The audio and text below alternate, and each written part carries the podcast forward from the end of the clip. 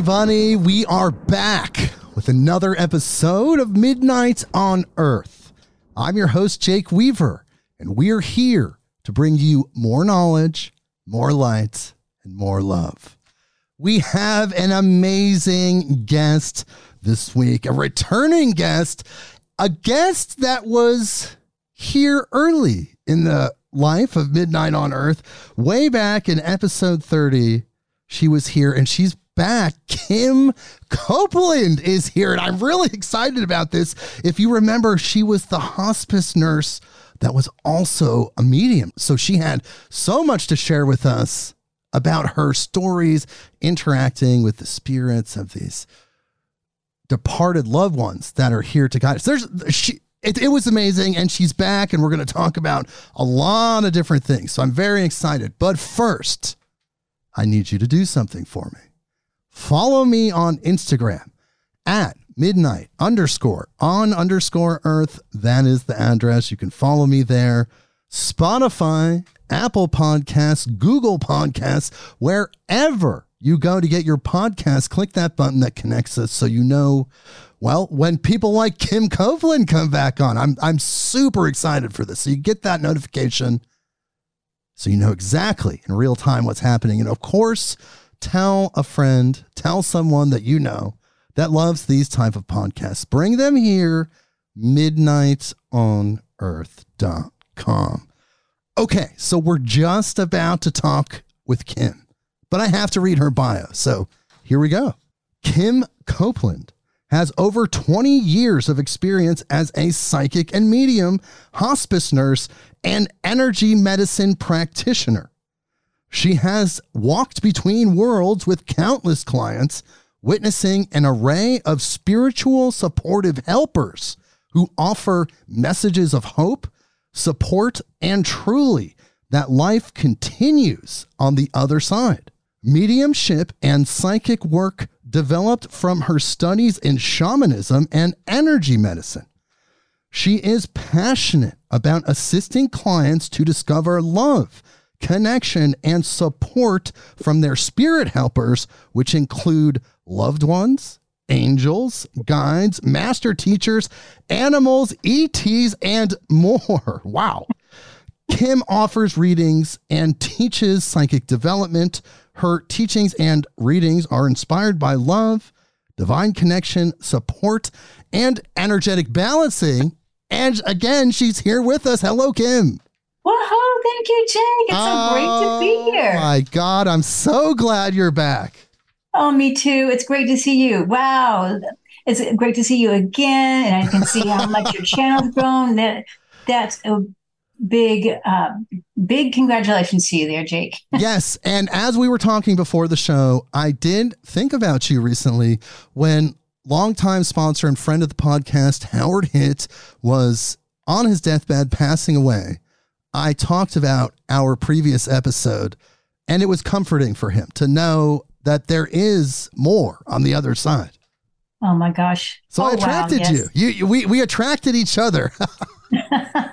well, you know, I, I, have somehow through the ethers we just hear, we hear each other's voices. So, um, and I think I'm so glad that you got to share some reassuring words for him because uh, I think so important because many people are have the fear about dying or just not even uh, main the one of the big reasons people have a fear is about pain. Um, also you know just like what is on the other side? Have i been good enough? You know especially if they have a religious background that makes them you know feel like everything's in a box or very linear and it's not like that at all. Because what i have discovered being able to see the spirit world and also to be at the bedside with those who are passing. Um, it's like a magnetic force. I feel like it's like a, the biggest magnet that you can imagine that's pulling us through to to make sure that we are going to back to home exactly where we need to go and they are going to be right on time never late, and whatever mode of transportation you wish to take. Could be a spaceship, could be a horse, could be a canoe. I mean, all kinds of modes of transportation. If if we choose to use that, will help us get there. But they know the spirit world knows exactly what it is that uh, we need to find our way. So, on the spiritual side, the death process is perfect. You're going exactly where you need to go. So, surrendering to the experience in a loving, positive way is probably the most appropriate way to uh, approach the experience. Uh, absolutely. And sometimes it takes a little practice to surrender, right? I mean, nobody can totally surrender. I, I mean, now I'm, I'm working with trance mediumship right now.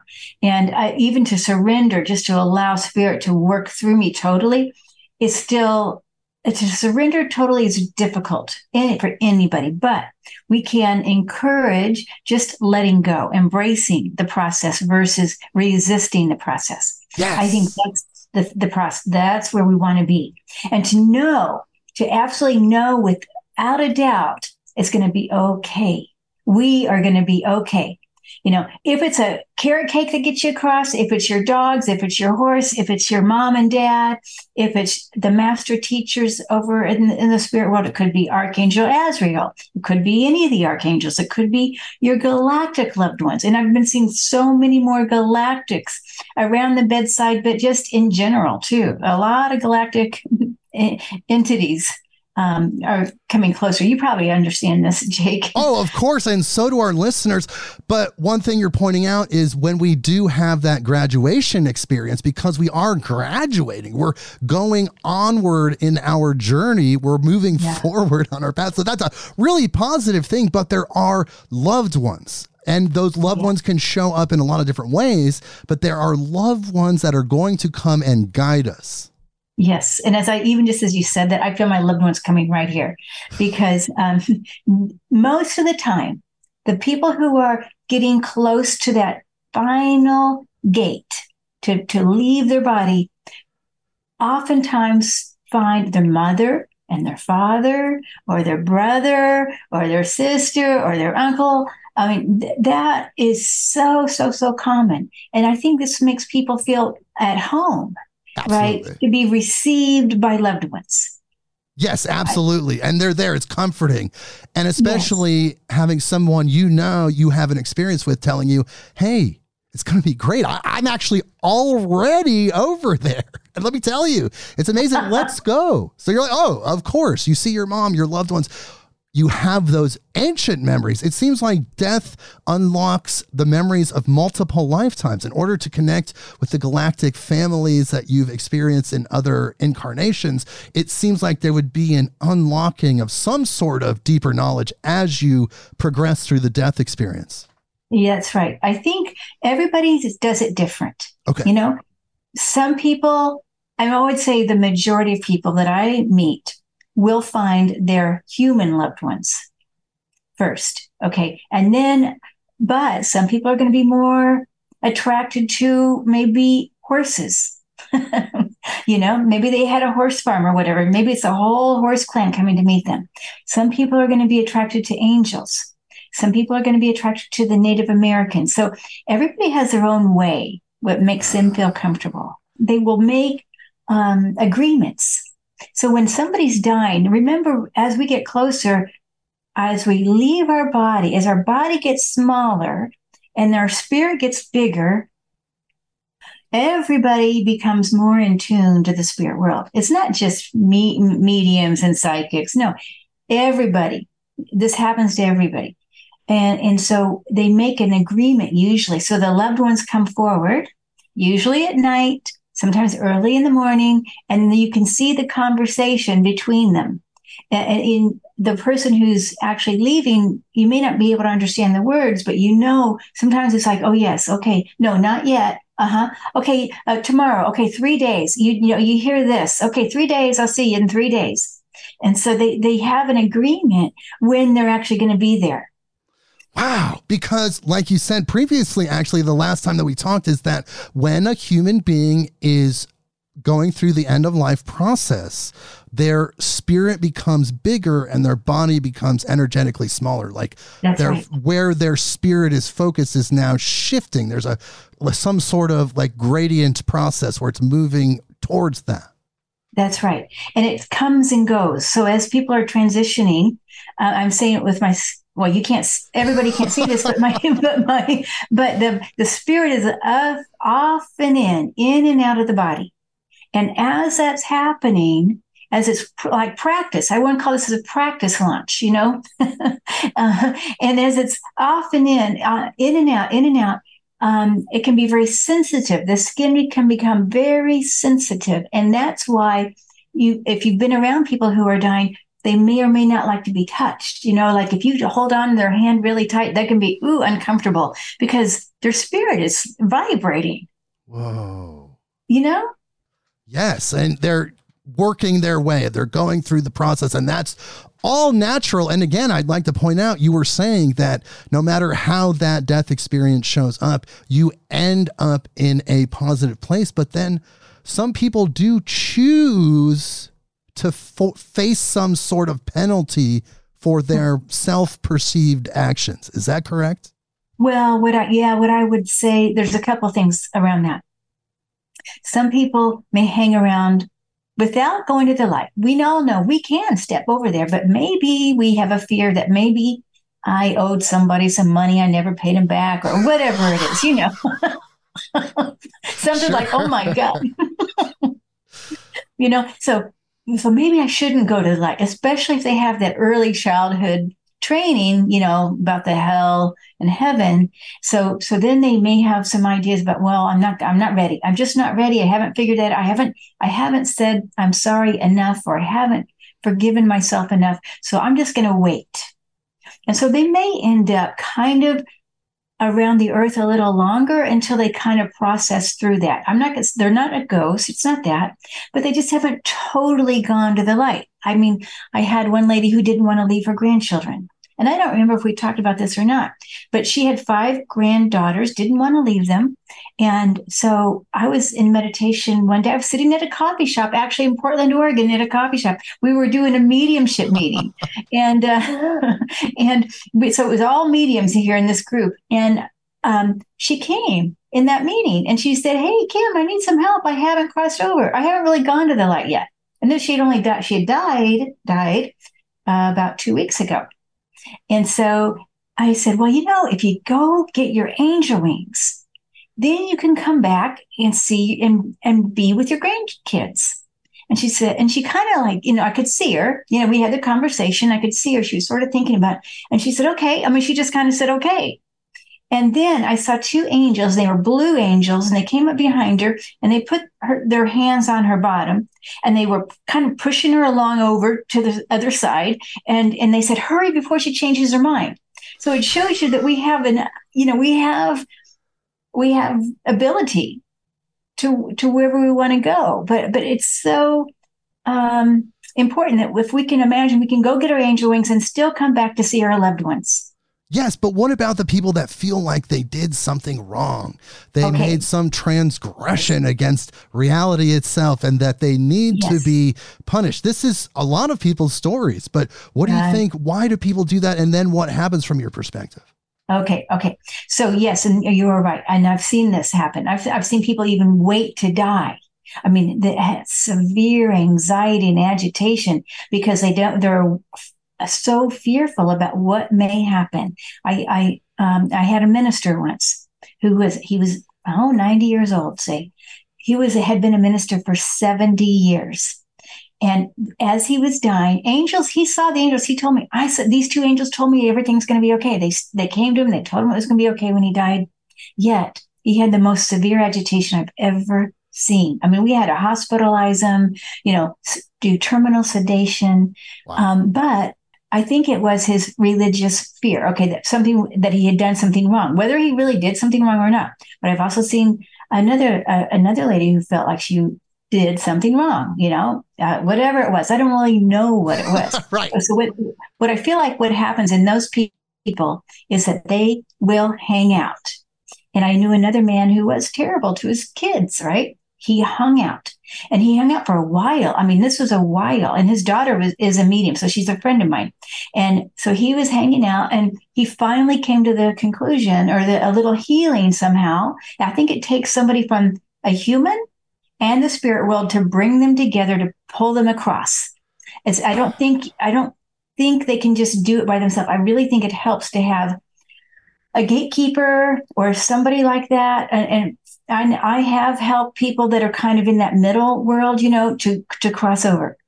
Um, but what he said, and when he finally crossed, and it's just like it took him some time to process. Okay, I did all these things that were terrible, and he did, and he really was horrible. Um, he said he found a funeral home and in a funeral home that had a funeral and he that's how he ended up crossing over he went he had, had attended the funeral and he found it's like there was a, a portal for him to cross over then and he kind of piggybacked on somebody else's portal that's it that's exactly what he did oh my goodness wow so those choices. So you are passing on and you have that choice. But once you make the choice, if you choose to stay closer to the third dimension, then it takes a little bit of work to yes. get you back over. Like you're saying, you need a little bit of assistance, but it's self imposed, right? Yes. It's self imposed, totally self imposed. The judgment for your actions is completely self-imposed, right? Completely, ah. absolutely. There, because I believe that we our soul is huge our yes. soul is part of God, right? Of so course. we're all one, you know, we're all part of the source. And so, of course, it's, it's us seeing like, oh my God, I'm, I wouldn't want me back home, you know, I've been a bad kid or whatever. So um, it is, it's sad, but I think that's why the spirit world gathers so much. I mean, when I go into a room when somebody's dying, the room, you can feel the angels, you can feel the family. I mean, it is usually full. You know, every inch of the room is taken by spirits. Um, and so they're they're going to do whatever they can. It's like a magnet. Like I said, it's a magnet bringing you over because they don't want you to get stuck. They'd rather, you know, and I'd say most people, this is what happens. They go right to the light. I mean, I, I really do believe, I don't know what the percentage is, but I, I think it's a very high percentage. Right because then you'd be dealing with all of these kind of disembodied consciousnesses everywhere. so it seems like it is appealing as you go. And my good friend Howard Head, who is passing, he said he had a near death experience where he saw the light and he felt the most comforting, warm feeling you could possibly imagine. I asked him why he didn't go, and he said that the light was fuzzy. And I deduced that it was because it wasn't truly his time at that moment. But he said that nothing in this dimension had any register. Like it's not that it didn't matter, but it didn't, it wasn't anywhere in that conscious mind. The conscious mind that was moving into a higher dimension. It was just pure love and he was ready to go. So it seems like you're right. That's kind of what most people would do. Yeah, it's an attraction, right? I mean, yes, we are we are usually surrounded by loved ones as we're dying, but the also the spirit world has the loved ones as well. And I do feel sometimes there can be a little bit of a battle. Do I stay or go? You know, because there's love here, there's love there, and, and that's why I tell people, you know, don't hold on too tight to your loved one so they can go. Don't hold on the hands too tight. You don't want too many tubes and wires and everything because that's a little bit of an attachment here you know, all, the less tubes you have, and sometimes people don't want to put their clothes, you know, they don't want clothes, you know, all the blankets off. Okay, I just got to be free. let, let them, you know, give them time alone so that they can fly. Yes. And you feel like, from your perspective, that once we are over there, we have the ability to influence people actively in our lives in the third dimension. Yes, it's amazing. Yes. And, and I think the Initially, maybe not as much, but oh, okay. Well, here's how I see it. Okay. The first three months, the first three months, very almost like I can see them, you know, objectively with my eyes. The person that just passed, they'll be sitting in a chair. You know, it takes it's a transition still. It's not like all of a sudden, boom, we're all, you know, although it depends on the person, right? But usually they're so they want to be with the family still. So they're going to be in two places at once. They can bilocate. They can be in several homes. They can be in the spirit world and, and meeting at the party, but also be at the recliner. You know what I mean? Right, right. Okay, so um, they when they first cross over, I think the influence is pretty strong because you can feel them so strong. And you know, I'll see them walk. I'll, they'll be right behind somebody walking along, and if you they feel very almost still like 3D. Yes. Right. Okay. I, I even went. this is so kind of cray cray. But I was with I was with a lady who had passed maybe a, a half hour before, and she had a family. I think she had two sons and been married uh, so many years, and her sisters were there, and they were they were we were all talking. I was kind of getting the body ready, and and um, they said, "Well, how long had she been married?" You know, and and and I heard the person who died. I heard her speak, and and I heard her. I even saw her mouth move a little bit. I know that sounds crazy, but I saw her lips move, and she said, "17 years." oh. so, and I said, "She just said 17 years," and they said, that's right. It was 17 years. so, so that's kind of interesting, isn't it? But we're so, it takes time. It's that transition. You know, we don't just jump from here to there. And so, I, even people who are very well developed mediumistically or psychically, it can take a little time to go through the different levels of consciousness. You see what I mean? Yes, definitely. Um, yeah, because there's so many levels. I think it's innumerable how many levels of consciousness there are. So as you develop through those levels, so at some point you do have the ability to influence people, to kind of send messages, to do those things. Yes. Well, okay. Of course, okay, right so, away at the beginning in that transitory time, but even long afterwards. Uh, okay. Okay. So in the very beginning, I think they absolutely they come of in. Course. Yes. Yeah, they show up at the end of the bed. You know, you've heard this, right? Yes. Uh, birds come to the window, knock on the door, or, you know, knock on the window pane. So things like this, they influence right away. Yes, yes, yes. I think they always do, but it's that first three months that very strong influence, whether there's the electric or the, the butterflies, or maybe you feel them. I think that's so, so strong. As they move into consciousness a little higher, it's not, they're a little more etheric Right. Okay. But they still influence. I mean, all I all the time, whenever I meet with anybody in the spirit world, always they are wanting to, they're very involved with their loved ones here. Always. And, and they do the best they can. Now, some people, when they're in the spirit world, are very good at maybe maybe making the lights flicker right? Some people are very good at sending butterflies. These are all external signs right? Some people are very good about dimes. I want to tell you a story about dimes in just a sec. Then um, some people are very good about the feeling like you feel them near you. Some spirits are very good about speaking. Now they don't have lips anymore, right?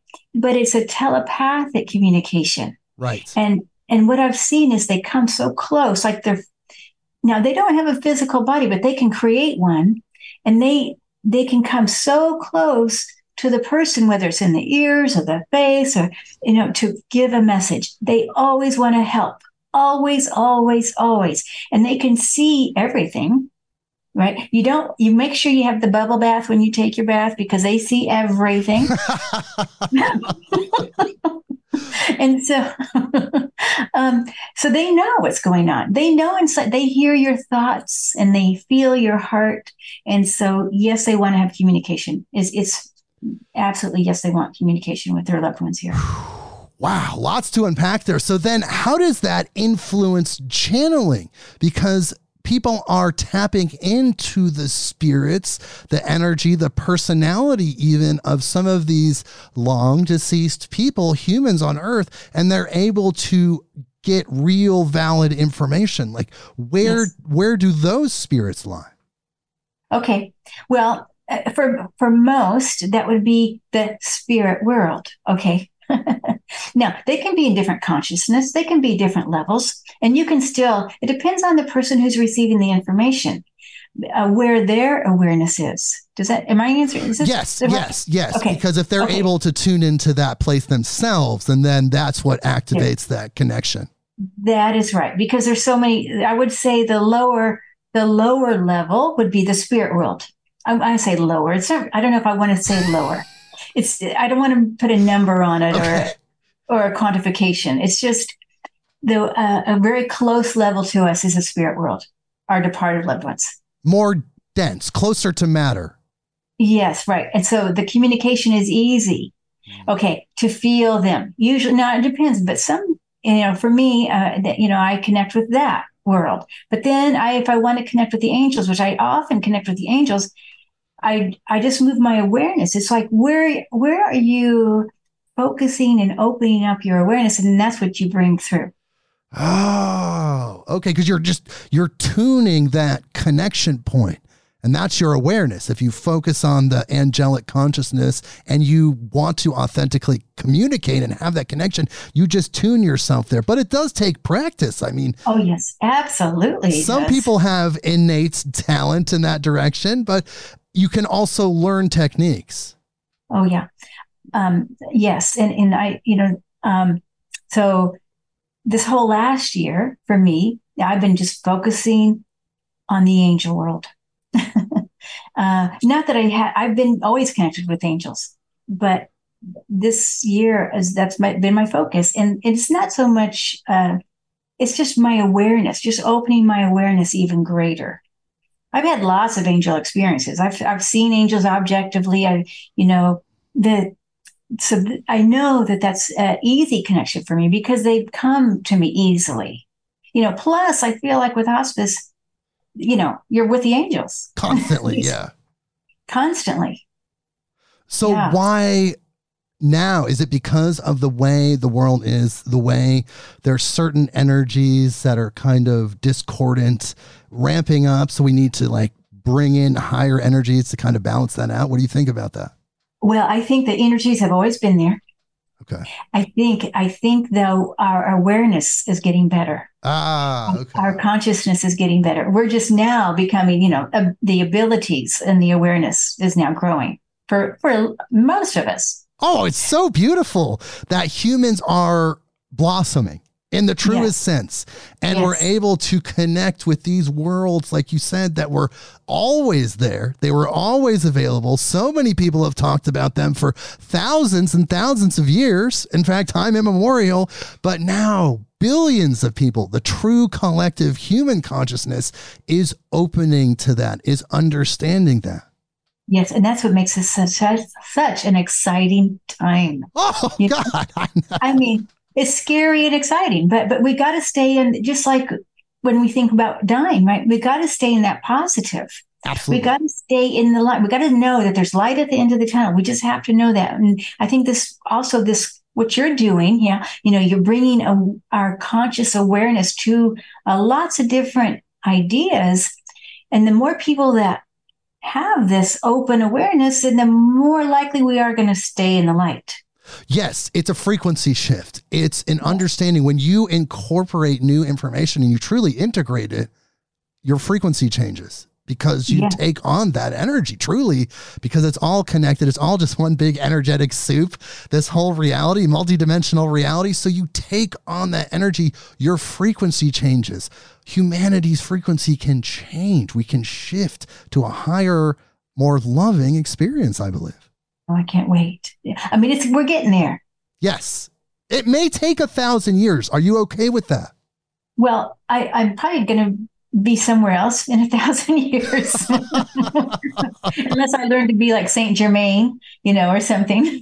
well, yes, or the Bodhisattva that just keeps coming back till everybody gets there. Yes, yes.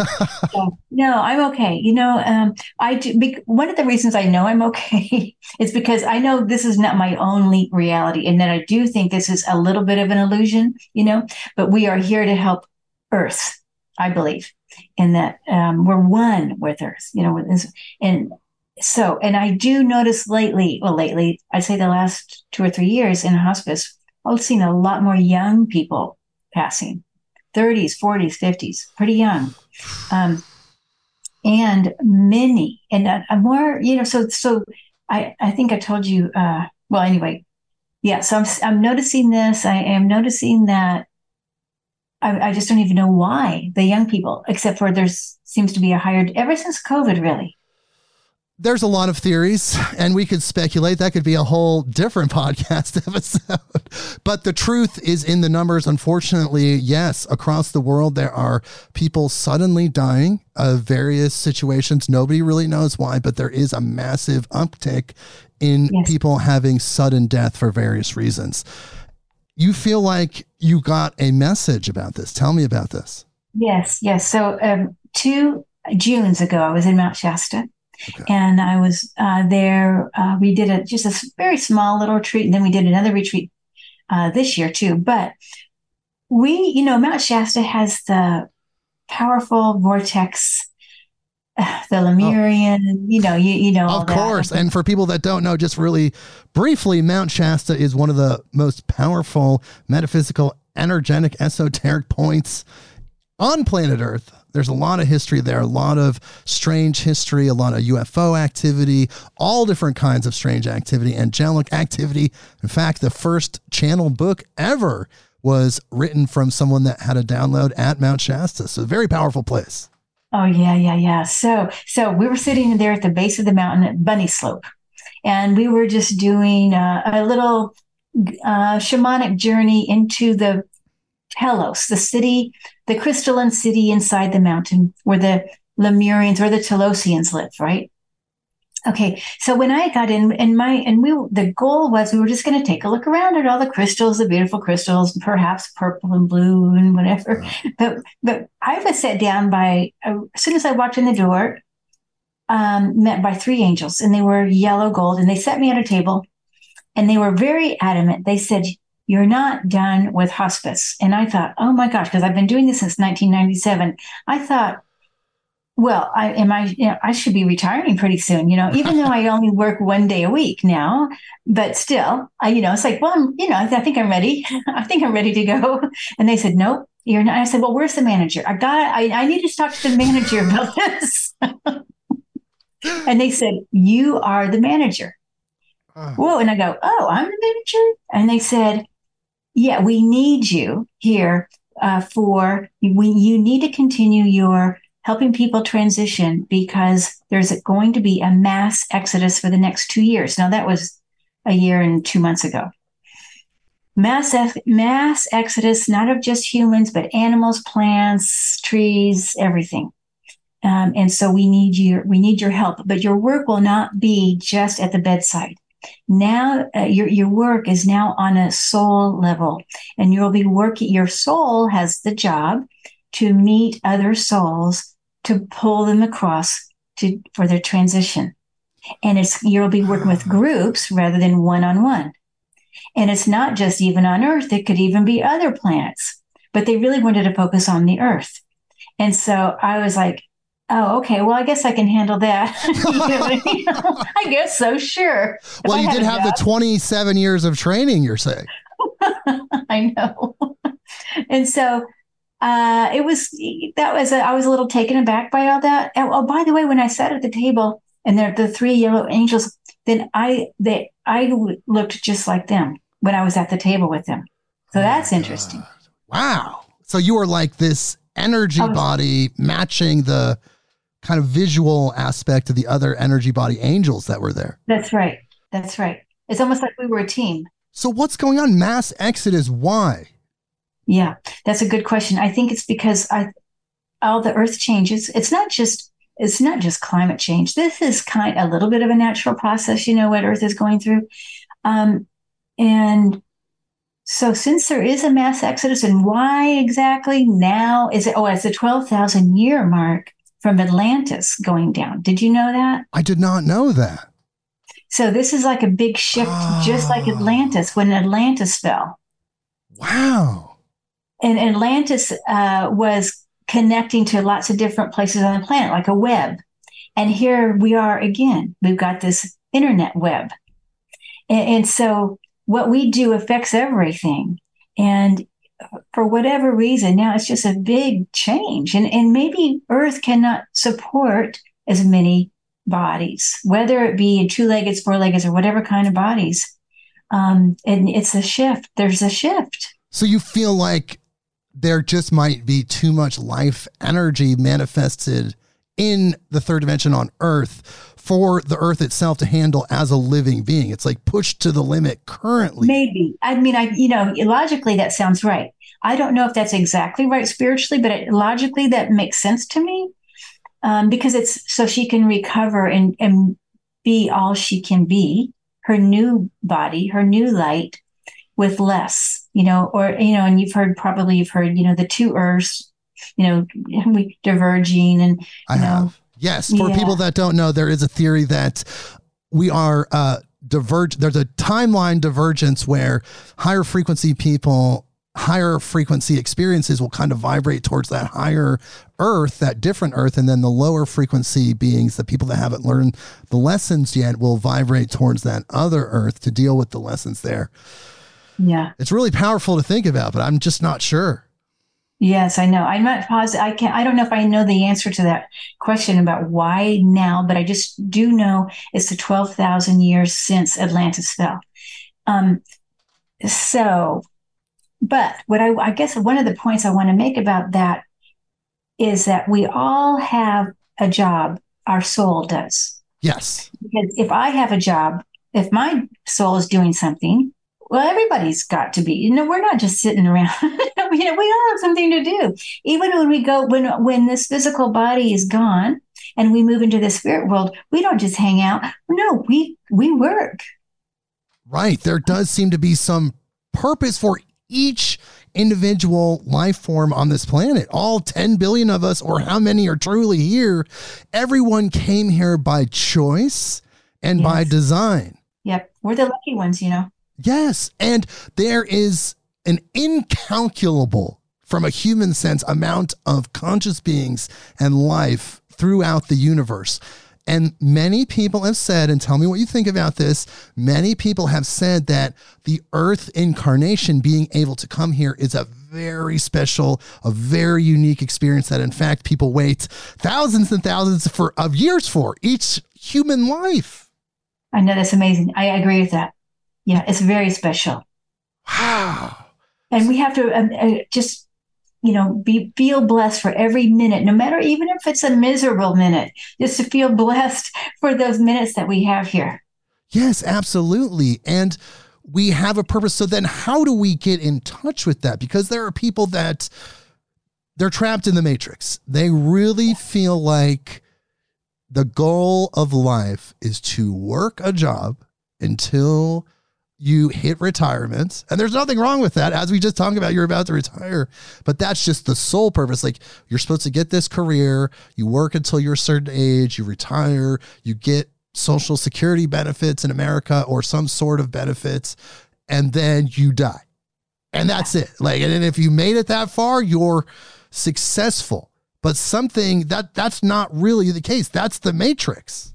Yeah that is the matrix and that we get trapped in it. Absolutely we get trapped in that. So for me we have to uh, i mean if we can imagine going into our heart space this is to me is that connection to the soul. So however you can be quiet with yourself to get out of the matrix, spend a little time getting out of that matrix and finding that connection to your soul to realize that there is something greater.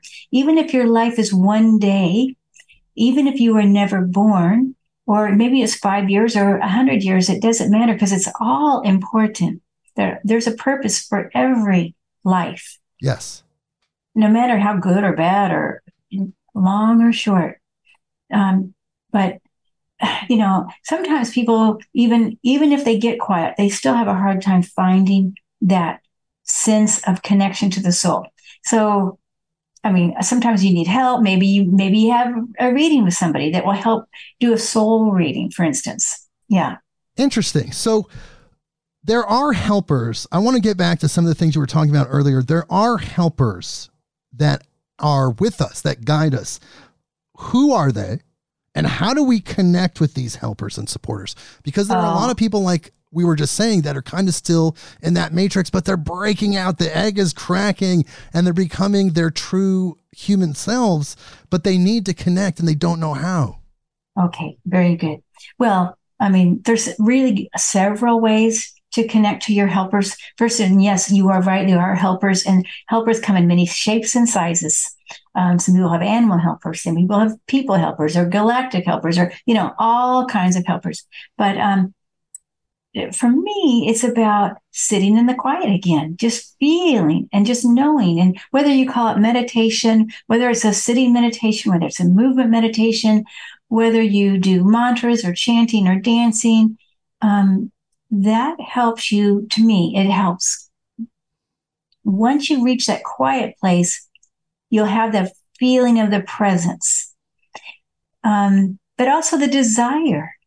having the desire will also help. And I would suggest people going into a group, even a group, whether they sit together in a group, whether they um, support each other, knowing, because I think it's easier to find helpers for somebody else actually than it is for yourself.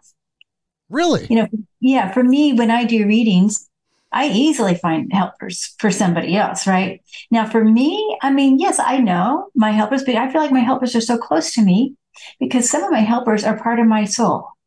Uh. You know, my spirit guides, my spirit team, my angel team, they're part of who I already am. You know, because if we have, if our soul is this big light and it has fragments, like part of the fragment is here is in this lifetime.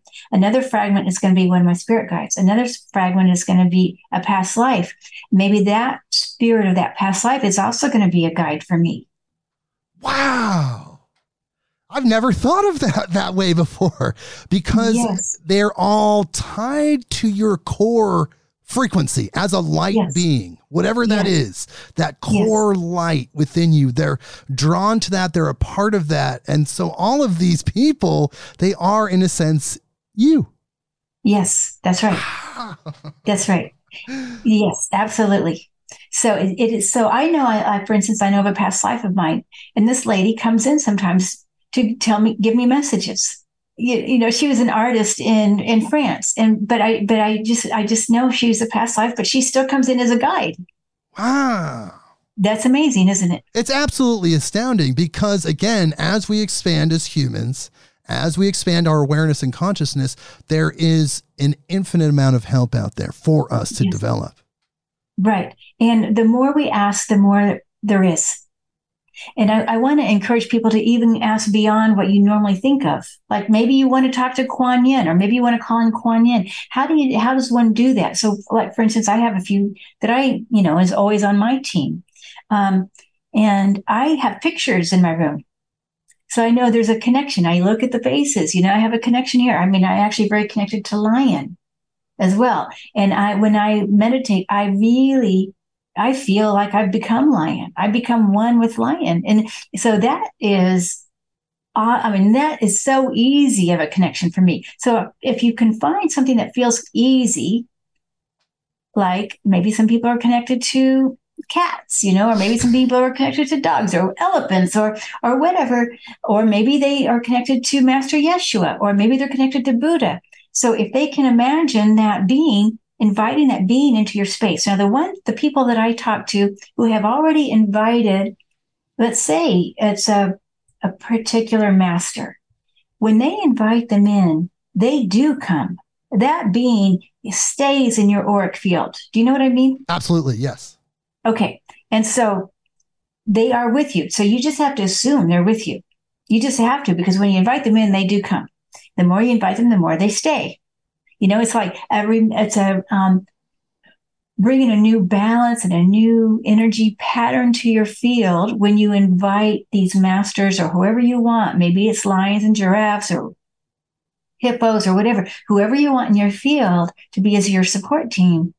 Um, then that will be, it will be.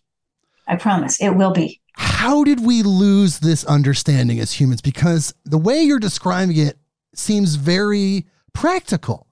Like it, it, if you think about what you're saying and do those things, you can do what you're talking about.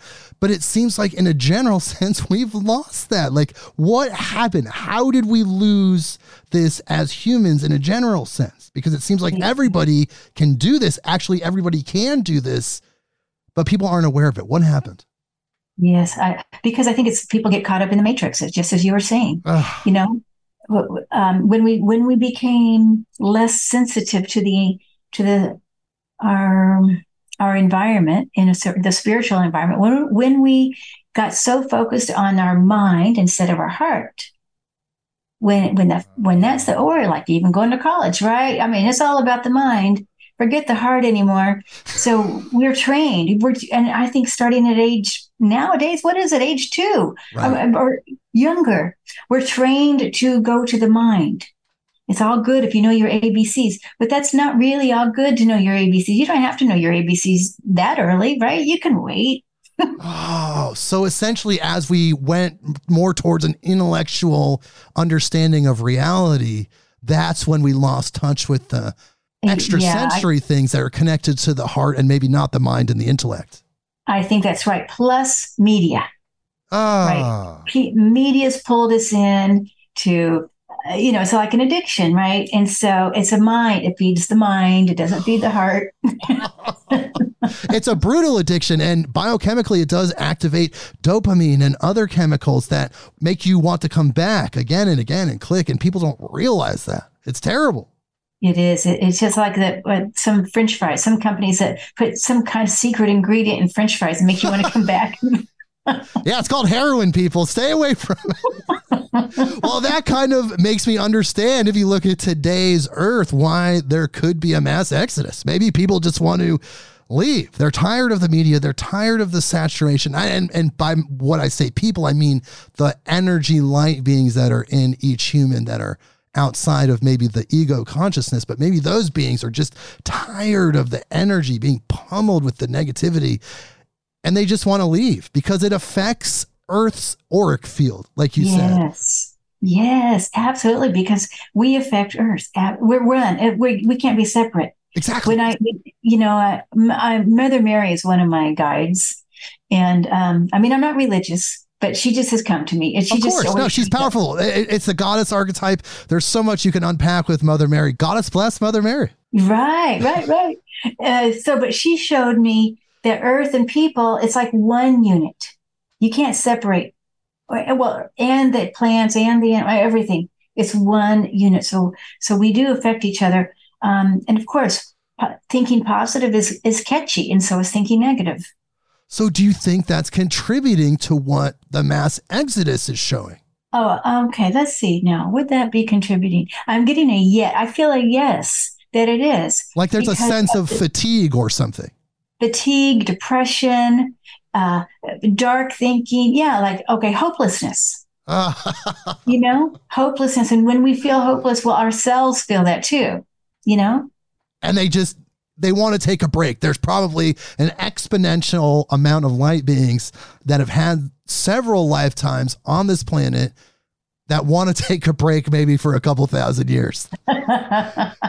right. And who knows but you know, I do feel and whenever I've seen the future, and I think a lot of people have seen the future of the earth, that there's less people here. Yes. Yes. And that could be because we have expanded outward throughout the galaxy and through multiple galaxies. Oh, but yeah. even as we are existing in that place on Earth, we understand the true sustainable nature. We understand what sustainability means. Yes, and people that I, whenever I've seen it, is um, much more back to nature. Ah, yes. And telepathic thinking, you know, it's all and healing and and oh yeah, more like what I would think of it in Atlantis times. Yes, and the thing is, is we're not talking negatively about technology because technology will have a place, and in fact, it'll be so advanced that it'll almost be not noticed but it'll be helping us in that way. Of course, AI, what tell me what you think about AI. Is it a uh, real consciousness? I mean, you communicate with these spirits, you've talked to these beings. Is AI a true consciousness? Mm. Uh, okay. Um, at, at, some level, it is from way, way back in a distance, but it's more like the creators of it. So it's like that consciousness of the creators comes into the consciousness of the AI that individual. That's what I'm feeling right now. It's, but it's a way back. Does that make sense from a way distance? But we know that there really isn't distance, you know, between anybody really, because everything, there is no time and space when we go to, let's say, fourth and fifth dimension. Um, I, you know, I'm going to have to tell you that I am scared of the AI thing. I don't, I don't, it doesn't sound good to me. Is it a real consciousness though? Could it be Oh, that we as humans somehow through our own ingenuity and perhaps some happy accidents, who knows, created a true self aware consciousness. oh, well, Is that possible? And then, if that were the case, wouldn't it be connected to source? I would have to be connected to source, but it seems like it's a two or three step process. It's not the ex- not the exact. Does that make sense? Like, Yeah. like whoever created it is from source, and whatever they created, because like what we create, you know, this is even though it's not AI. But what happens when it becomes so self aware? And I love talking with you about this. We're having such an awesome conversation. But when it gets to the level where it replicates itself, it actually doesn't need humans anymore. Could then it be in tr- a true consciousness? And what if it's loving? Like, what if we respond to it with love and then it responds back to us with love? What if that happens? It could. I mean, that that's possible because I think that's kind of what happens to animals. The ones that have have had love, then those go to a much more loving place when they cross over. So perhaps it could be the same thing with AI. I don't know if I have a good answer for you, Jake. it's definitely fun to talk about because spiritually people aren't really thinking about this. There's this kind of sense of the unknown that can be mysterious for a lot of people, but I'm trying to take the middle path and just say, well, let's see what happens and if we treat it with love, maybe it'll respond with love. But if we treat it with fear and we start poking it with sticks and trying to figure out what it is, it might be like, "Whoa, what's going on?" and then, you know, well, that's a good point because the thing is, that's such a, I want to love that if you treat it with love, just the way you should treat everybody with love. oh, yes. I mean, if you got to follow the love, that's that's that's the thing. Just like when we're dying, right? You follow the love. Absolutely. Yes. And that's, we- make the conscious choice. Now, who knows what's going to happen? Do you see AI? We were talking about the far future. Do you see AI being a part of it? Of course, it seems like the extraterrestrials and those beings out there will be a part of it. But what about AI? You know, I think they're part of the AI. I think they're they've got some kind of part of it. I do. Really? I do because the reason I think so is because I believe that the uh, galactics, extraterrestrials, interterrestrials, uh, you know, um, aliens, different than humans, um, are somewhat working with what we what we think maybe are humans, but maybe some humans aren't exactly humans. Wow. And then they're the ones ushering in the AI you're feeling. Yes, that's what. I, yes, Oh, That's wow. So you feel like AI is an extraterrestrial technology. I do. Oh my goodness. I've never, I'm going to be completely honest. I read a lot of books. I talk to a lot of people. I read a lot of articles. The first time I've ever heard this, ever. well, I, I'm not. I'm not an authority on this, but this is what I feel. Well, Yeah. it feels intuitively, it feels there's some truth there. Now, there have been people that talked about artificial intelligence beings existing on planets far out in the universe, but not AI being a seeded, essentially a seeded technology. Whoa, Mhm. my hold on, I gotta pick up the pieces of my mind here because my mind's absolutely blown. Well, remember that we are, there's so many. I mean, even Archangel Michael, right? He's a galactic. He he doesn't really have those wings and the blue shield. You know what I mean? Right. Underneath all that, he's really a galactic being. I don't know where he's from, but he's very powerful galactic. Okay. I mean, actually, all angels too, they're galactic beings, of course, right? Because they're not born here on Earth. So I so I just think that they have a big influence on what's happening here. And the ones who are creating the AI, I think that they are funneling it down. And then do you feel like there's some sort of struggle between those two factions? Oh, uh, between the AI and the and say the archangels, you mean? Yes, yes. Is there like you have these extraterrestrials bringing in the technology, Hmm. but you have the archangels? Is there any sort of rift, or is everything kind of flowing perfectly? I, I, what I would say is it depends on the group who's creating it. so just like you say about the love, right? If it's coming from love, it's good. But if it's coming from a, a ulterior motive besides love, then not so good. So these angels, though, like you said, they're omnipresent. So does that mean they're all available to every conscious being in the universe? Like absolutely. All of the advanced civilizations, they have access to these angelic energies? Yes. And it's yes, I believe that. And I, I think it's just desire um, and intention that, that, yes, everybody has this access accessibility. Unfortunately, we've been taught through the ages, however many zillions of years, that only certain people have access to the angels, right? Or to the gods and goddesses, right? So, so, but of course everybody does because we are, we are actually, I think, I think many, many angels here. I think we're humans. Uh, I don't even know what the percent, I'm going to guess 60, 65% of humans are really angels. Wow. They, they just come in on this human suit. And then the oh. other 40, 45% are, you know, some, something else. But, but I feel like we are so connected Yes. That's why I think we talk about angels. I mean, humans talk about angels all the time, right? For forever and ever. Oh, absolutely. In fact, we had Norman D. Ellis as a guest on recently who wrote an incredible book. Uh, the mist, I believe it's called The Mystical Teachings of Angels on Earth. I might have got that wrong, but essentially she aggregated all the angel stories from around the world. It's an incredible book, incredible episode. Oh. And people are opening up to it more now, I believe, than ever because as we shift, as we change, they're accelerating their help, as you were yes. saying. Yes, yes. Yeah. Oh, I, have had so many, like I said before, uh, encounters. I mean, you know, just simple. Like I can remember when I was at the grotto, or the grotto, you know, in Portland, Oregon, you know, the, uh, at Christmas time, where you, you know, you walk around the, the nativity scene and everything, and they have a place where you light the candles. This was 23 years ago or something. Okay and I'm lighting my candle and I'm saying a prayer. And I see with my eyes an angel come down in gold, all gold with wings and everything come down and like listen to me as I'm saying my prayer. And then as soon as I'm finished, I see the angel go off. I mean, these these are kind of amazing, right? Oh, I could tell you some stories, but they're so personal. I'm not okay. ready to share them with the world. But let me tell you, people, I have had angel experiences, and I they're there for you. It, it, and it you can have a actual fun relationship with your angels, and oh, yeah. because you know, I, I don't know, maybe a sense of humor carries over. I'm not really sure.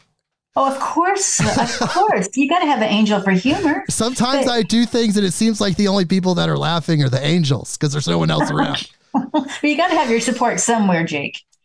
But you are saying 65% of us potentially. I think so. You know, it's a guess. Now, again, am I in authority totally? how do I think, how do I come up with that number? Well, yeah, and how would a person know? I mean, that's so many okay. people. Like, how would you identify that within yourself? Okay, I think if you feel a, an attraction, you know, I mean, you look around the neighborhoods, right? How many people have angels in their yard or whatever? And, you know, if there's some sort of, or you look at an angel painting and, you know, you just feel like, oh, there's something that you resonate with. I think that means something. There, don't mm-hmm. take it for like all these little things. You got to remember this a little nudge. Oh yeah, that's your team. That's your team. You're part of that team. We all have teams. We're on a team. We're all on team. I think as, teams. I see colored teams. When I look into the spirit world, I see all the colors. The, those blue angels, and there's the green angels, the pink angels, the gold and the white, and the you know yellow, whatever blue. Yeah, I said blue, but purple angels.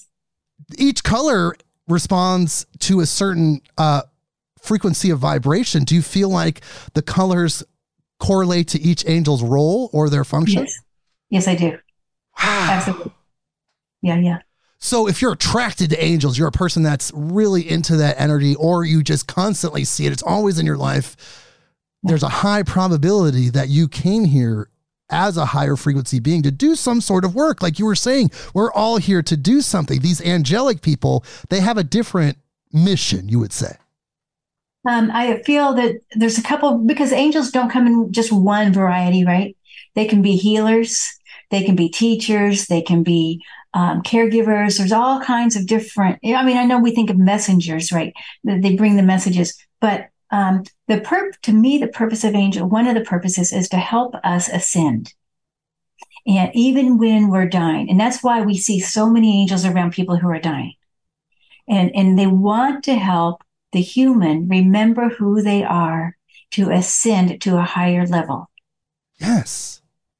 I've often I've often said that we should, in a way, look at angels as role models. Like we we should try to harmonize with those frequencies and resonate with those. Let's be the angels of our lives. Let's be the Jesus, the Buddha, the master teachers of our lives.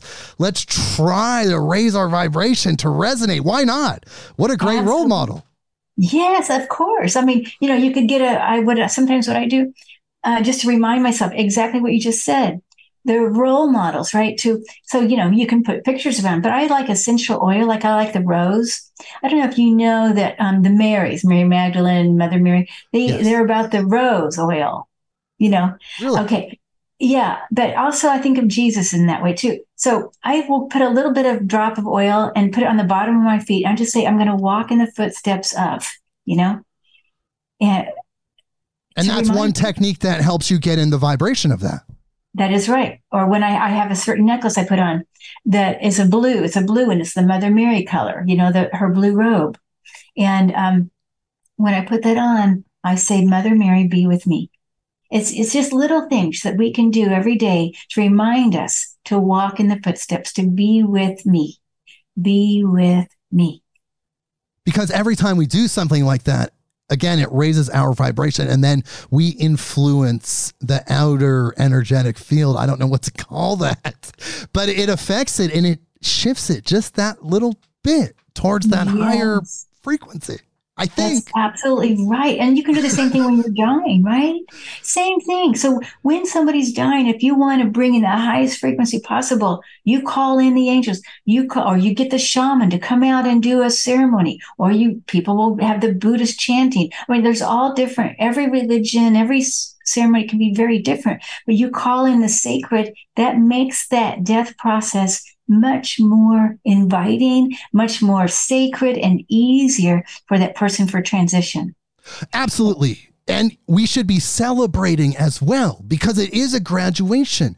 It seems collectively, if we changed how we perceived the death process and kind of approached it with happiness, with gratitude, with excitement for your friend or family member's journey, then that yes. would change humanity quite a bit, I think. I agree totally. And that's how I approach it, Jake. I'm always like, congratulations. Oh my God, this is so wonderful. They finally did it, right? Yes. I mean, yes. And we don't know why some people take longer than others. Some people will take two weeks in a coma, for instance. And but it's okay, whatever they need, because this time is precious. We don't want to hurry it along. Allow them to enjoy this process, but also to enjoy the afterlife too. You know, to have that know that there's a celebration when they're when they get there. Know they're going to have their favorite food. Now I don't know how they eat, but they eat. I know they have food. They have the favorite food of the person who's dying. You know, they get it already. They dress up in their party clothes. You know, they they put on their suits and and dresses and and you know the dogs and the kids and everybody's there to meet them. It's a full-bodied matter-based holographic projection in those higher dimensions that's relatively similar to the experience on earth but of course it's including so much more Right. Yes, of course. Everything tastes better, they say. I mean, spirit, spirit world tells me it tastes better. It's more beautiful. The colors are more beautiful. Things smell better. So everything is vibrant and beautiful, right? It, you don't have no sickness. Right. And I, and I don't want to change the frequency of our conversation, but I do have to ask you what about people that take their own lives, that uh-huh. have a suicide experience for whatever reason? It could be even end of life suffering. There's so many people that have debilitating terminal illness that want to leave of their own accord. There's other people that do it in a way because of depression, anxiety. All these various uh, situations show up when it comes to suicide. How does that play out in the spirit world? Well, they are greeted by love just the same. There is no judgment. You know, they are still met by love and compassion. It's the person who did the suicide then well, usually is what I hear. Um, sometimes there's a regret. like they could have waited a little longer or they you know that they, they maybe they made a mistake maybe maybe it was an accidental suicide or or for whatever reason there is oftentimes a regret but they go into healing a healing space you know there's like little hospital rooms in spirit world that they can go to and to be like little like nurses even like spirit nurses are there to take care of and, and so that everybody comes together and what i find too people who have committed suicide they will attract, like help cross over people who have committed suicide. Oh my God. You'll, you'll meet them. Like, okay, like it's going to be okay, brother or sister wow. or. So they're there as uh, they went through the experience and they're there to put an yes. arm around them and yes. guide them. Oh, that's so powerful because it's sad when people do those things. And I've often heard that sometimes when people take that path when they make that choice that they have to reincarnate in a life that had similar experiences with similar lessons because they were meant to learn a specific lesson. What do you think about that? And what do you think about reincarnation in general?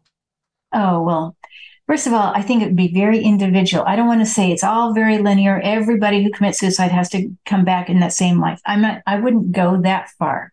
Okay. But I absolutely believe in re- reincarnation. But I think um, we have multiple lives at one time. I believe I probably have another life here on Earth somewhere that I, am not really aware of. I don't know, but probably. I, I believe that I probably, I, I'm almost positive about this. I have a life on another planet at the same time I'm having a life here.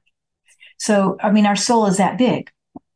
So I, if is it is it a linear A B C D? If you do A, you get B. I, I don't know about that.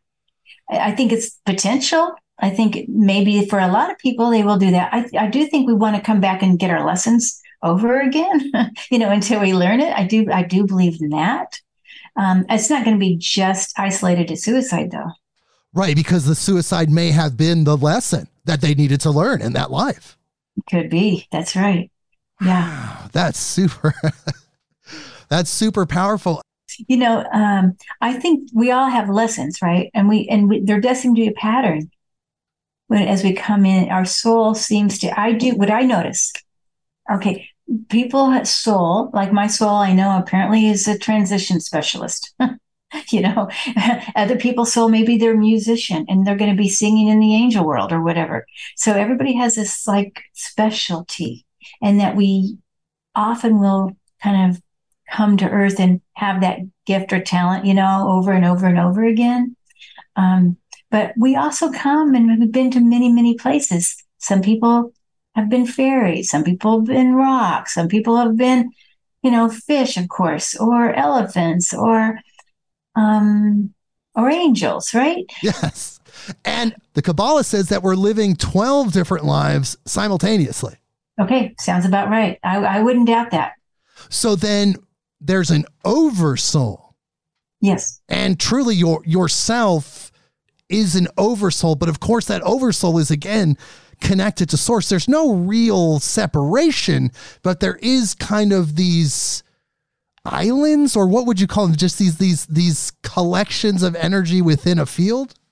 I would call it pod, maybe pods. no. I, I, like islands, pod. Interesting. Wow. Because, and then you're saying we could be living multiple lives in the same timeline on Earth in this dimension, and of course, other places as well. I, I, I, I think almost everybody's doing that. I, I mean, I, I, I would not doubt that for every single person. Yep. And we all have jobs.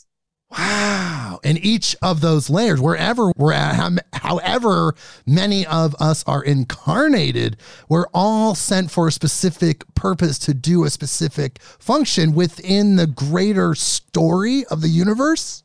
Oh, yeah, absolutely. And I think, you know, if we go to another dimension besides 3D, you know, past, present, future is all one. Right. So I, so so if our awareness is in say 5D consciousness, well, whatever is going to happen has already happened. Does that make sense? yes, absolutely. It's just a lot to process. It's big energy. What we're talking about, these topics are huge, but this is what we're awakening to. We're Yes. growing into this. Now, tell me some of the reasons why you think humanity is having an awakening process. Because most people will look, like you said, at the media, at the news, all they're going to see is death, destruction, and actually that we're devolving. Right. That's what they're putting out there. But no, that's not actually the case. Tell me some of the signs that we're growing. Okay. I see more and more people much more spiritually aware. So their consciousness is, they're giving more signs from the spirit world. Oh, I mean, it's amazing how many, how many people I know. I've had a lot of my friends, and I'm not just saying this, they're not my friends just because of this, because of the galactic visitations that are coming. Um, or the angel visitations or the departed loved one visitations. So a lot of people are having these visitations and maybe they were always being visited, but now they know they're being visited. So, Oh. You know, see, so um, th- so we can see it easier now because as the frequency of the earth, which is one with us, is rising up, and if as Earth is ascending even more, she's already ascending. As she's ascending even more, we feel that it's a heart to heart. We're heart to heart with Earth, and so this is why we are more aware because Earth is also rising. Ah, and that's a big indicator. The Yes. evolution of consciousness happening, that awareness, because it's all over. And that's one of the good things about the internet. It allows us to bounce these experiences, these stories off of other humans around the world instantaneously. I think that's so huge. And that was such a big factor, I believe. Obviously, it was there because it was meant to be there. But I think that the internet and that interconnectedness was a big factor in our rapid acceleration. Oh, absolutely. It has to be. And because everything's instant, right? I and I believe when we when our ins- when our internet becomes our telepathic, you know, our interspecies telepathic mode, then we may not have to have com- you know physical computers, but but this is exactly why. But nothing can be hidden anymore. Right. Even the deepest mystery school knowledge, the messages that are coming from our galactic family, the messages that are coming from the spirit world, it's all out there for people to read people's experiences. And there's so much of it, it's impossible to censor. Yes, yes, that's right. And even these little things that we see nowadays. I mean, um, uh, more things like people are talking about um, butterflies landing on their fingers. People talking about birds coming knocking on the door when their loved one just passed. So, I mean, the the, the connection that we have to this to the animal world is amazing as well. And I think that's even getting stronger. I know I just recently had so my stepmother just passed a few months ago. I was doing some, um, I was putting mulch in my backyard. I did had 15 bags. I was going in and out of the gate, back and forth, you know, and I was walking. I have a bird bath, and um, you know, you know, blackbirds always come in groups. Yes. Okay, well, there was one blackbird that just stayed on the bird bath, and I was, I mean, I was only like two or three feet away walking by, 15 bags of mulch. And then I, it's like, okay, ding dong, right? Okay, there's a message. and I think we all get this, but maybe just to be more aware. And I just sat down at the last bag and I said, okay, what's the message? And I felt my dad come in and say, it's going to be okay. She's going to be okay. She's about to die. And so, you know, and I didn't even know she uh, went back onto hospice. This is my stepmother. Um, and she did. She died two weeks later. And I just knew it was going to be okay. Wow. But we have these sort of things that I think now people are more aware of, even the things like that. Right. And do you think, like you said, that the consciousness of animals, because you are an animal communicator, especially deceased animals, because they have that love frequency, that attachment, but it does kind of seem like animals are becoming more conscious, like they're Oh, able yes. to communicate more. Now, is that a general situation, or is that what happens when you start to tune yourself and you become more energetically aware? Or is it a combination of both? I think it's both. Okay. I think, but I think the more, um, like my dog, I have a golden retriever, and we meditate together. and my son will say, "Oh, you guys have the same aura after we meditate." But but she is so psychic. She so if she has another golden retriever friend that comes to the park. Um, and we go to the park every morning, and when before the park, before we even see the car or anything at all, she knows when they're coming. She'll start going to that direction where they usually park before they even get there. That's amazing. You know, and, and and even like my alarm goes off in the morning, she'll get up just a few minutes before the like she knows it's about to go off. You know, my cat does the same thing. Absolutely. Every day we'll just know it's about to go off. And my cat is also very strange. When he comes in, he'll makes he'll go like this. Hello. Hello. I'm like You're like, wow. Hey, how's it going? His name's Amadeus. He's a sweet cat. The consciousness of all life is raising. You're saying the earth itself is ascending. Tell me a little bit about that. Tell me about Earth's ascension. Okay. So I feel there's just so many signs about that. You know, when the magnetic north is changing, the, uh, I mean, if if Earth is rising, then we're rising. And we're, since we're one, this would be my biggest sign, right? Is that people are rising up. And so Earth has to be rising up. Um, also, you know, the way Earth is talking to us right now in so many ways with the climate, you know, with what's happening on the weather, that there's a reason. It's not just coincidence that the Earth is changing that way too. So there's just huge changes. And, um, you know, like even look at the whales and how they're moving. They're, they're changing. The, I mean, everything, everything is changing on Earth. There's not the same. It's not the same as it was even three years ago. No, something definitely happened. Some people theorize that we're actually on a different Earth, that somehow the hologram flipped. There's weird indicators like the Mandela effect. I don't know if you're familiar with that. Uh-uh. You're not? The Mandela effect of the Earth? You, you don't know about the Mandela? Me. Oh my good! I can't believe audience. I can't believe people. I can't believe I get to tell Kim about this. This is mind blowing. You're going to take a deep dive after this and have your mind blown. So essentially, there is a theory that there are uh, machines like the Large Hadron Collider that are doing these experiments that are actually disturbing and disrupting the fabric of reality itself, which is manifesting as things that we know changing. Now, it all started with the book. Now, this is going to be silly the Berenstein Bears. Now, everyone, including myself, knows the book as the Berenstein Bears, spelled Berenstein, S T E I N. That's how it always was for me. I was a child of the seven, I was born in 78, read the Berenstein Bears. Now it's the Berenstain Bears. S T A I N. It's always been the Berenstain Bears. So now that was the first Mandela effect because it's, and the reason they call it that is because people have a memory that Nelson Mandela died in prison in South Africa. And then in this reality, he actually was released from prison and became president of South Africa, ending apartheid and things like that. So that's how it got the name the Mandela effect. And there is all of these iterations a lot of it has to do with pop culture things and simple things. Like, for instance, there's a 90s uh, horror movie uh, with Tom Cruise. I remember it as Interview with a Vampire. Interview with a Vampire. It is uh-huh. now Interview with the Vampire. And it's always been Interview with the Vampire. So if you take the deep dive, those are just two examples. If you take the deep dive into the Mandela effect, there are a lot of indicators that we're not in the same reality that we were previously. That somehow we've hopped timelines, we've hopped alternate Earths than the ones that we were all on, the one that we were all on previously. Pretty wow. interesting stuff, huh? Wow. Okay.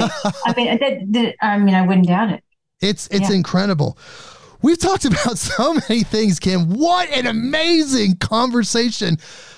One more thing I really want to ask you about is then how do star seeds play into all of this? Okay, yeah. Well, there's just so many ways, right? Yes, because you talk about the 60% of us that are angels. Who are the star seeds? How does that work? Where do they show up in this? Okay. Well, I mean, I think there could be multiple ways. One, you know, they can be just observing in a new dim- in another dimension that we're not aware of and you know they don't inter- intercede with our humanity unless it's something like an atomic bomb. You've probably heard that right? They they don't they don't interfere unless it's going to affect like the universe. Okay but they can also i have a lot of friends who have you know been taken to a spaceship and you know been given um, you know information um, also been closely watched. You know, you've heard of this. I'm sure you've Of course, of course. Yes, I've had Okay. several guests talk about this. Yes, yes. So I feel like their role mostly is helping the earth ascend and to keep it protected. So I, and also I do believe that some people are hybrids, you know, and however that exactly works, you know, they're human and a star being, you know, um, and then you have the all star being that looks like a human. So, I mean, I think there's a, you know, it's a, mm, a trajectory of how they they affect us. But I do believe, gosh, there's powerful healers in the star beings. I call on them all the time for healing. Um, I, I'm always asking for their because I I know they can have they have amazing healing abilities. And we can do it very quickly. Uh, so I I use them a lot that way. Well, it seems like in order to have access to that type of technology where you're folding space and time and you're actually using consciousness itself as your technology, that you have to be a high frequency being, that you have to have love. You have to exist in such a way that you're able to get that high technology through inspiration. That that it, that type of technology wouldn't come to a lower, denser being. And I'm not adding any value judgment on those. I'm just saying that it's just different places in the path. It doesn't seem like that would be the case. But do you feel like just like the angels and some people are angelic, are there some extraterrestrial consciousnesses that are manifesting as humans? Oh yes, absolutely. Okay. yeah i mean it could be as a hybrid it could also be that they look like a human um and but they're really a star being Interesting. Well, but i do know people also i there's places like there's a place in ecuador um in the southern part of ecuador where humans have seen the blue beings you know on the mountain um the blue so, you know, blue yeah and I mean, people have seen the blue people too in, in Mount Shasta, but but I do know for sure. I mean, it's common now. Oh God, that was I forget the name of the city. Um, I'll, well, I don't know. I don't remember it right now, but I know it's in southern Ecuador. That it, there's just common. Everybody talks about the the people that are blue and they're tall, usually tall, and they live on Earth. Wow. And they've probably been living here since previous cycles have happened. It- Like, you know, watching us and watching us grow. But Well, I think that they're the original people here. really, I, I yeah, I don't really feel like um, humans are the most original. I feel like we have the star beings were here first. It makes sense if you think about how humans need so much protection sunglasses, shoes. We can only be out in the sun for so long. We don't seem native to this planet. Right, right. Well, it, and also if you think about, look at all those made the pyramids and and the the you know Stonehenge and the st- all this, the the stone circles. Right. Um, that had to be. It's not a human made. right. There's assistance, right? So, um, yeah. I mean, of course, people talk about the star mothers and grandmothers. You know uh, that they talk to, especially in Lemur, the Lemurian um, community. But I also believe that they were here on Earth, and they actually, I think now, tell me, Jake, that there, there was an underground system where a lot of the star beings live. Yes, I believe so. I believe there could be a hollow earth, and it's very uh, when you look at the story of the Hopi, it's very indicative there because they were taken underground by the ant people, meaning that there already was an underground system ready for them to be protected as the earth went through some changes and then came out of that system once it was time. Yes, absolutely. That's right. That's true. Uh, the ant people. That reminds me. I, ha- I was with a lady once, um, and I was doing a reading for her, and she said, "I just don't feel comfortable here on Earth. I just don't feel like I belong." And I, a lot of people say this. I don't belong here, right? I'm from somewhere else. I'm the yeah. That's I'm how I feel. okay, okay. And this is why you're doing this work, right? I feel like the people that are doing a lot of this work are from somewhere else because also too, you probably are more you're easier access to that consciousness of somewhere else. But but she so we did a I did a like a little journey meditation with her and we just went on a starship. Sometimes when I do a healing with somebody, I'll take us on a starship and we go to a special place uh, in the on another planet for healing. And so that's what we did with her. But when we got onto the spaceship, I saw the ant people, and they were the mo and they were tall pink ants and bright, beautiful pink. And it would be like if you can imagine the the most loving grandmother you could ever know. Uh, and we got on the spaceship, and I and I, uh, I think I was saying this as I was doing it, but or no, was I not? No, I didn't. I don't think I just let her into the spaceship. I did not influence her at all about what she was experiencing, but what I saw were these ant people. Okay, when we finished, and she came back and she gave me feedback, she said, I, I saw the ant people. so, you know, it's just amazing. yeah. Wow, so many stories. Look, we could talk for hours, Kim. I know I'm getting way off topic. no, no, everything you said was absolutely beautiful. Everything was perfectly on topic. But I do want to make sure that you get the message across to people that you came on here to talk about. And a lot of it had to do with the mass exodus and what you learned at Shasta. Do you is there anything else you want us to know about that? Well, just that really there's so much support there's always like everybody has an important job on in the soul. Nobody is here as um, for no reason. It's not an we are not an accident living on earth. This is on purpose to raise a consciousness. And then when we do transition to to meet with our soul again, our our home team, um, there's a light and support, and it, it is to be, uh, oh gosh, embraced as we cross over, just to embrace that newness of consciousness, the awareness, the bigger awareness of our consciousness, and the ability to really get to know who we are even more as we when we cross over.